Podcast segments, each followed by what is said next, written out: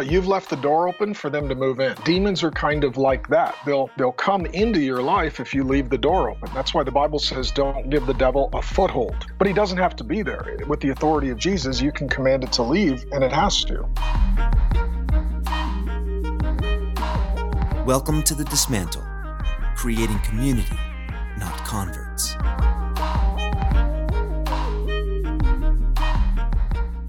Welcome, ladies and gentlemen, to Dismantle Podcast, a place for community, not converts. I'm your host, Joey. Thank you so much for listening to our final episode before our series finale. We are really excited for what we have in store for you on this episode. If you're unfamiliar with the show, we have dialogues and conversations with guests who have experience with subjects that have been problematic or tend to be problematic for the church in an attempt to build bridges and not barriers.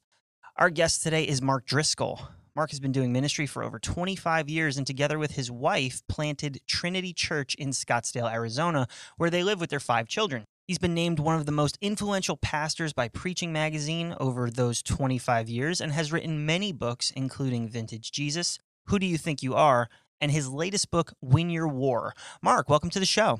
Good to be on. Thank you, man. It's really good to connect, man. Thanks so much for saying yes. You bet. Just uh, sitting at home today, so all worked out. It's good. So, Mark, before we dive into our conversation, which I've really been looking forward to, how did you get introduced to church? How did you get introduced to faith? And what is some of your background with spiritual things?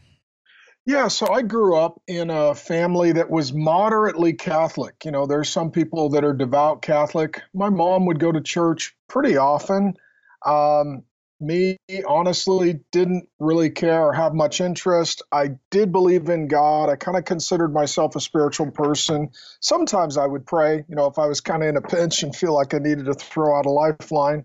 Um, but, uh, and I tried to be a good person. At least I tried to be what I thought was a moral person.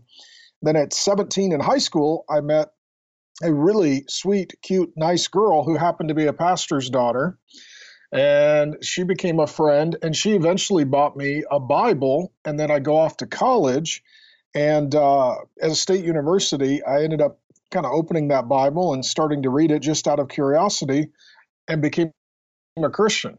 And so um, then i started going to church learning how to pray started studying the bible got into some discipleship small groups to learn more about the bible. And so my life kind of pivoted I just turned 49 here recently, so it's 30 years ago. I was 19, and happy to report the girl that bought me the Bible is my wife. We've been together 31 years, married uh, 27, and we've got uh, five kids, three boys, two girls. So I always tell single guys, if a girl buys you a Bible, buy her a ring. That's the deal.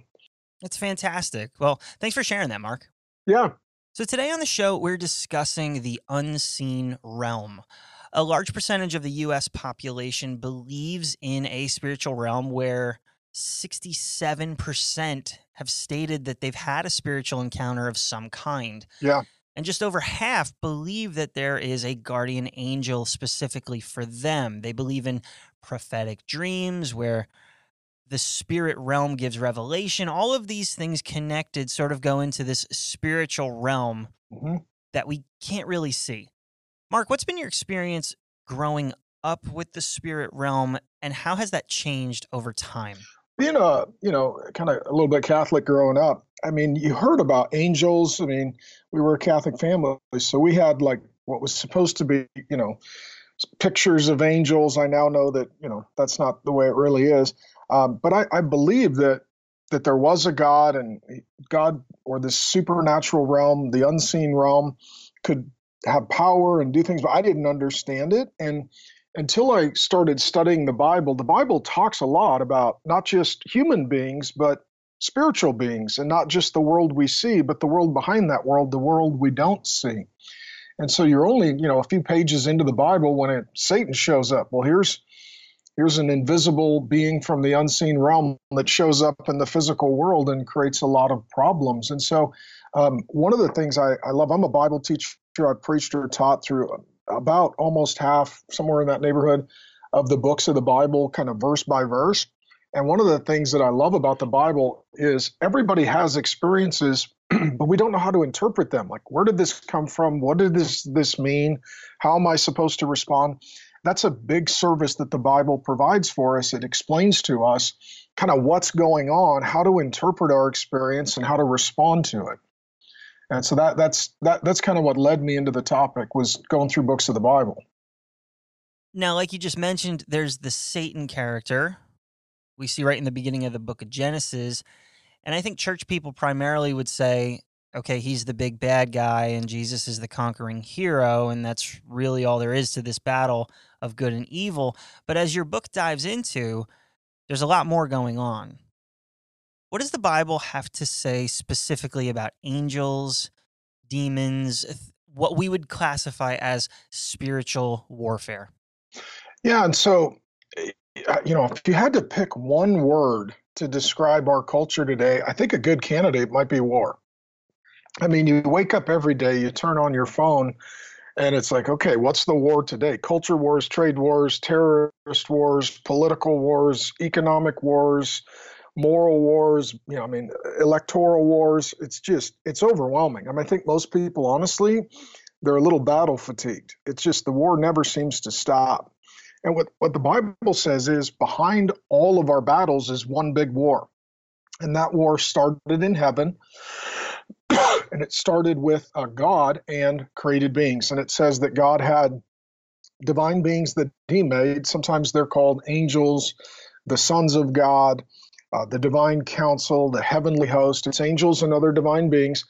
And that all of a sudden, one of these beings decided that they wanted to change the way that the universe was governed. Uh, this being wanted to have a sort of a coup attempt and recruited with him, Jesus says, a, a third of the heavenly host and there was this war in heaven. Revelation 12, 7 through 9 actually says there was a war in heaven. And so they declared war on God. They lost that war. They were cast down to the earth, but they keep bringing the war. They bring it to people, they bring it to nations, they bring it to culture. And so, you know, that's where the Bible says that our, our war is not against flesh and blood, but powers, principalities, and spirits. That, and this explains why, you know, we can't just naturally solve our problems. Doesn't matter how many elections we hold, how many dollars we spend, how many wars we wage, how many candidates we elect. It's still the world is broken and fallen, and people are hurting, and things aren't working. It's because there really is a personal enemy of God uh, who also is actively seeking to harm humanity and to lead people astray away from the healing that God provides. Now, this has sort of been one of my questions personally, but I also think it connects. We can have that conversation that there's a spirit realm beyond what we can see constantly waging war. But what does that practically look like? How does that play out in our day to day? That's awesome. Thank you for asking that. Um, my wife Grace and I wrote the book Win Your War, and we break it into four categories. We say that the war tends to be in your relationship with God, your relationship with yourself, your relationship with others, and your relationship with the church. And that those are kind of the four fronts of war. He's trying to, you know, hurt your or sever your relationship with God, wants you to not know who you are and live a very discouraged, defeated life, wants you to have a lot of interpersonal conflict with other people, and then be wounded at the church so that you run and never come back. I mean, ultimately, that's what he is constantly working on. And so, what we like to say is um, you either live hell up or heaven down, and that when all is said and done, you know, Jesus comes back, which I'm looking forward to, and everything is done, there'll only be two cultures there'll be heaven and there'll be hell. And every day we kind of live in the middle and we make choices that either invite heaven down into our life or pull hell up into our life. I'll give you some examples. Truth invites heaven down, lies pull hell up, forgiveness invites heaven down, unforgiveness pulls hell up. Um, the Holy Spirit comes down from heaven if you choose to walk in that which is demonic, evil, deceitful, the counterfeit, you're pulling spirits from hell up into your life. And so we like to tell people every day the practical decisions you make are inviting a culture and, and spiritual forces into your life. So it's really practical. And a lot of times it's stuff that we don't even think is highly spiritual, like, like forgiveness. Well, God forgives, Heaven is the culture of forgiveness. Satan and demons are never forgiven for anything. They never forgive anyone for anything. And so, even when you're hurt or you've been abused or betrayed or abandoned or used, if you don't forgive, you're literally inviting hell up into your life. You're going to be tormented and haunted and angry and sick and miserable and grumpy. And it's all spiritual warfare.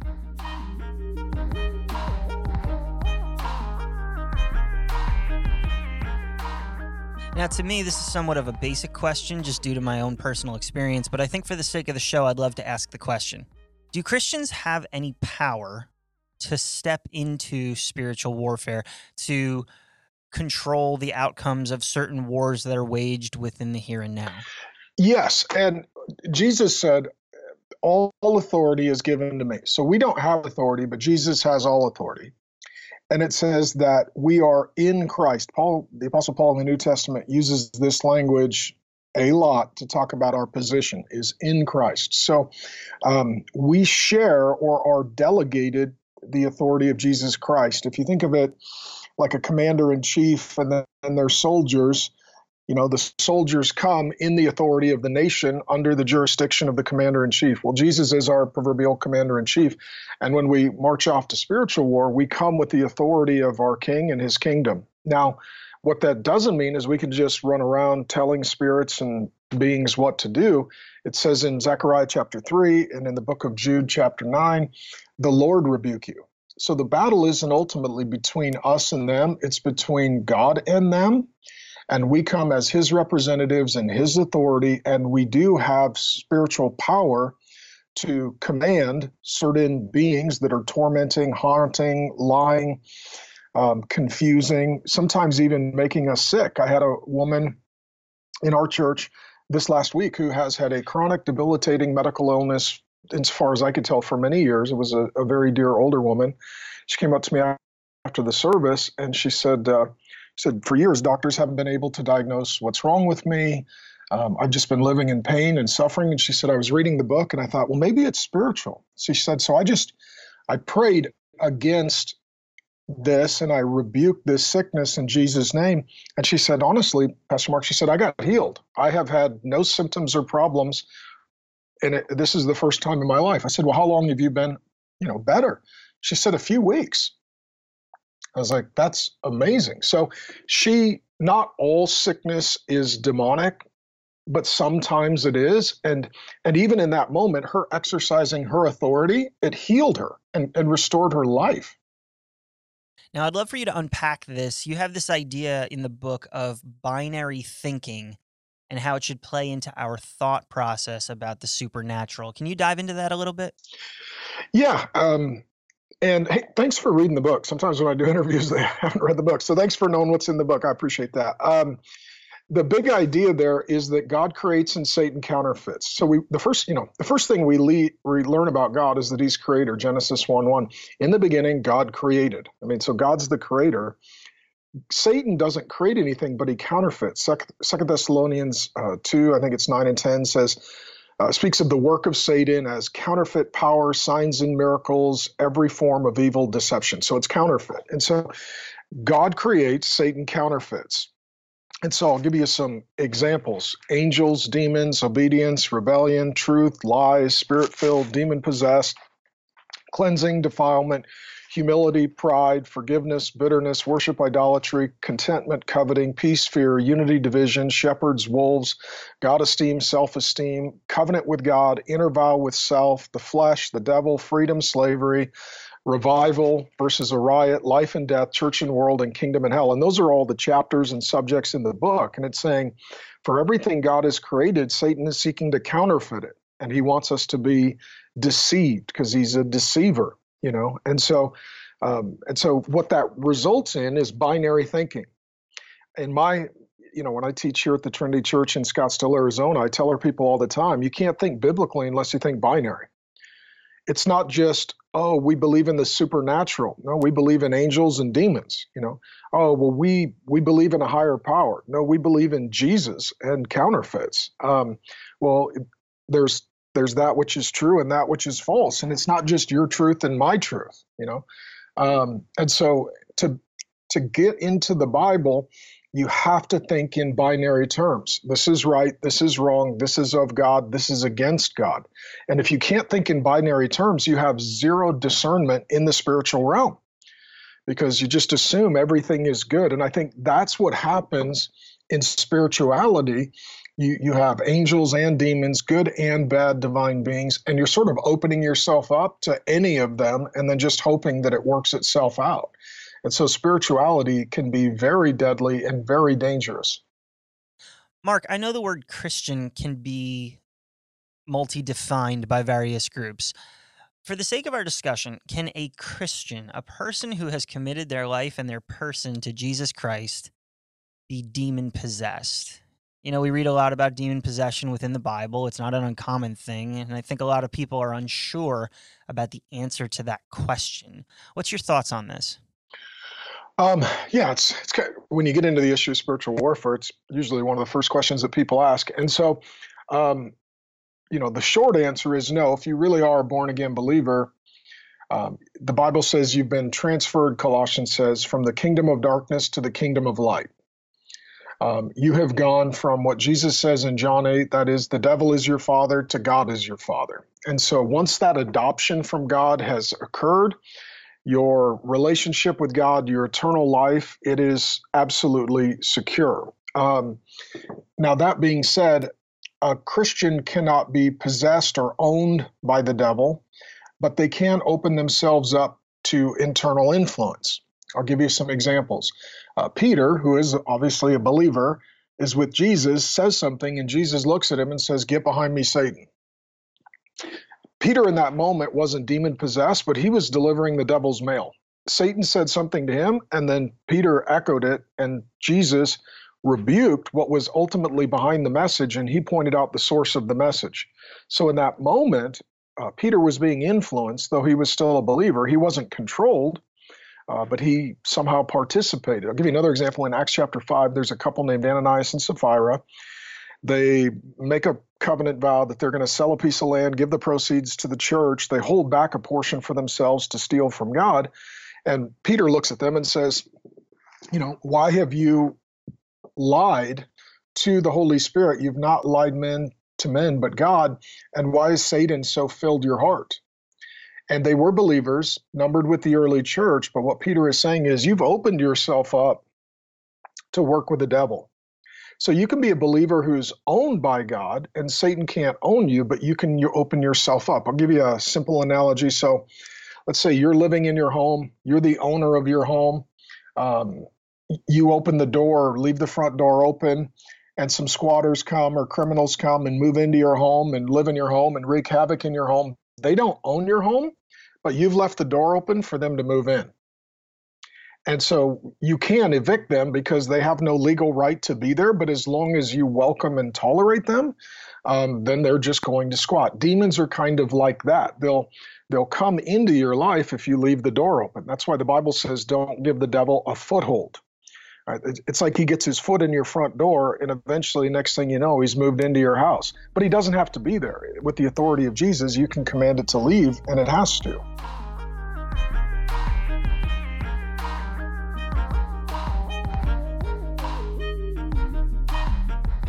Now, there's something that you mentioned in a chapter about this idea of the inner vow. Mm-hmm. What is the inner vow, and why should Christians battle against them? I think we all have these, and we all struggle with these. I think this is sometimes the demonic is very overt. I think this is one way that it's very covert, and and so what we mean by that is.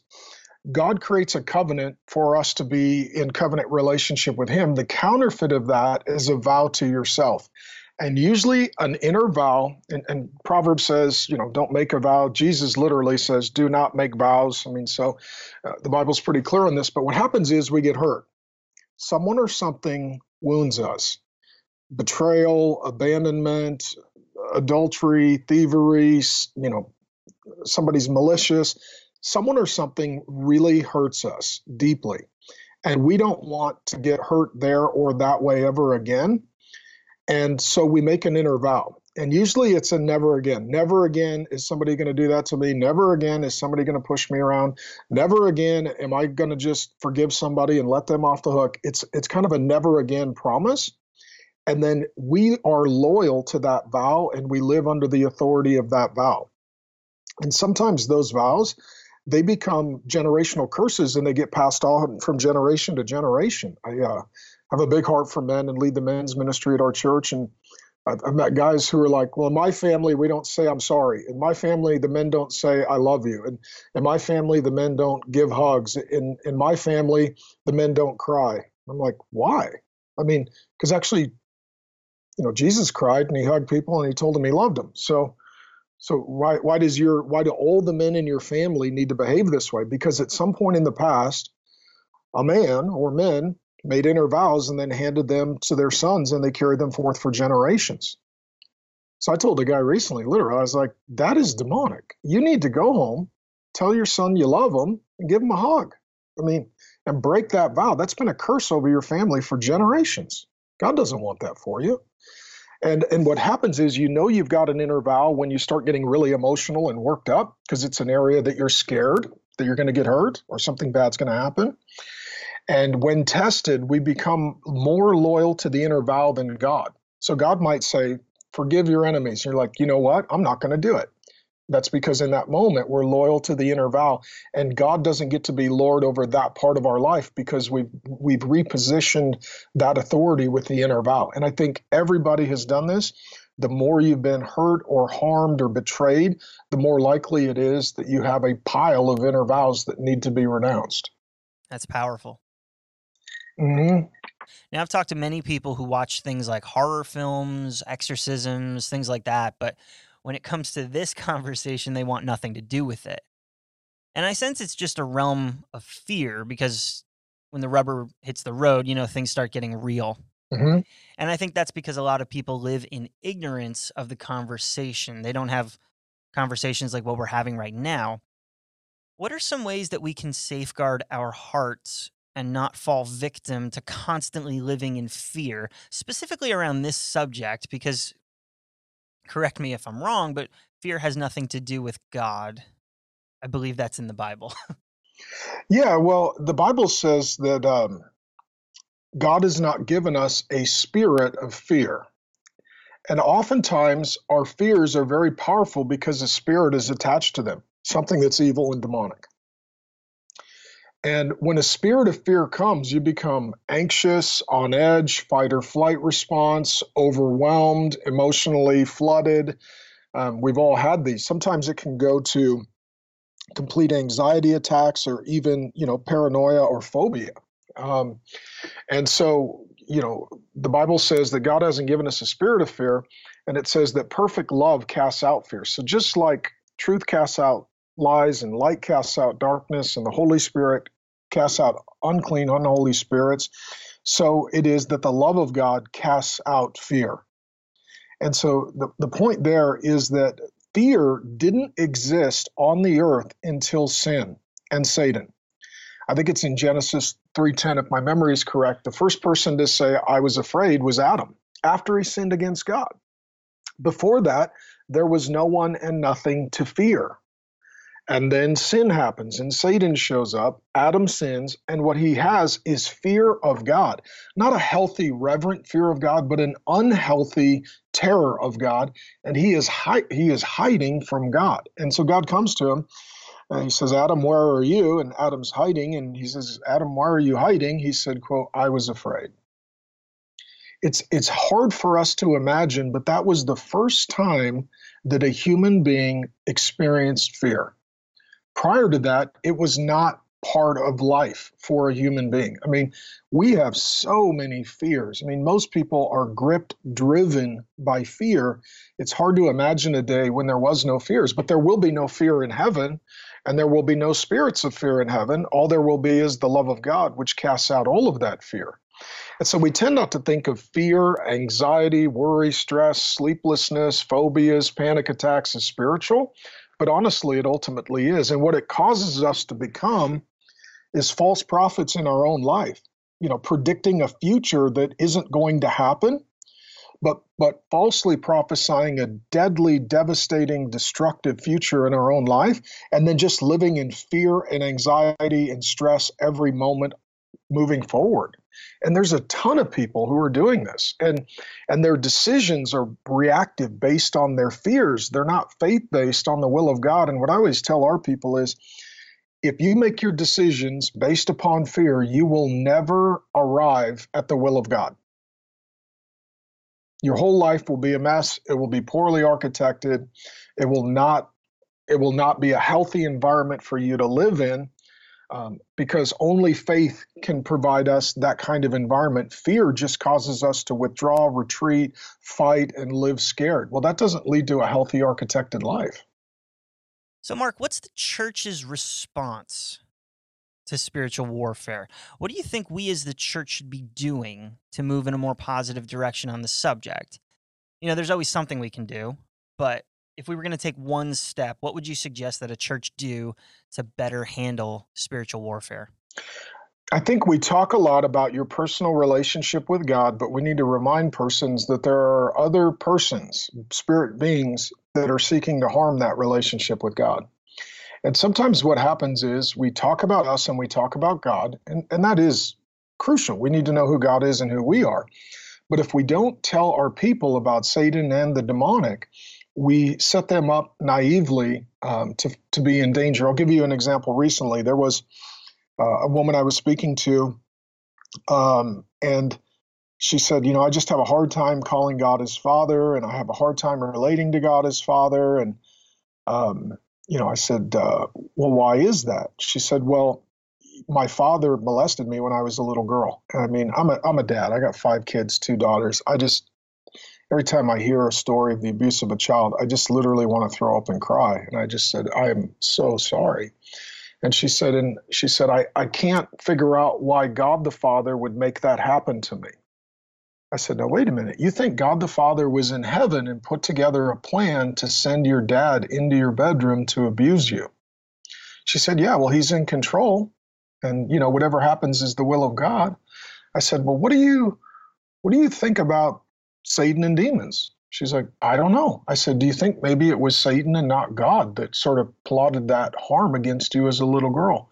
She said, Oh, I never really thought about that. I just thought it was me and God. I hadn't really thought about that. And I, I just started crying. I said, Sweetheart, God is a father. I'm a father. I, the father's heart for you is not to, you know, send your dad into your bedroom to harm you as a little girl.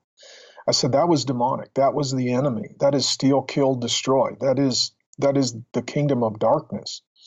And she's like, "Oh, so it wasn't God?" I was like, "No."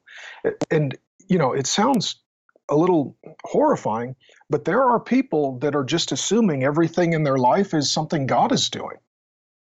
And if that's true, you're not going to run to him, talk to him, lean on him because he's dangerous and evil. And so we, we have to just tell people there is the demonic, there is evil that is real. God is more powerful and more real, but just because something happens doesn't mean it was God. These are powerful thoughts, Mark. Thank you. And, and thanks so much for being on the show. Uh, where can people connect with you and tell us a little bit about the book?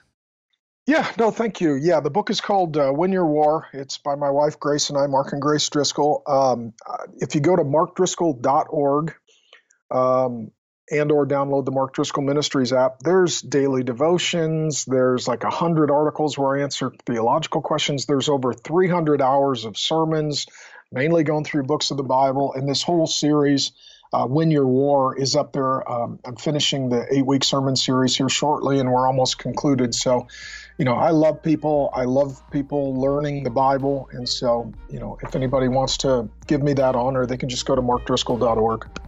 Well, that's awesome, Mark. We'll make sure we throw it all in the show notes. But again, thank you so much for being on the show. Thank you, my friend. You betcha. And that wraps up this episode of The Dismantle. Thanks so much for listening. Tune in next week for our series finale, our final episode that goes into some of the reasoning as to why we're pulling the plug on the show. Until next time, don't complain about the things you're not willing to change.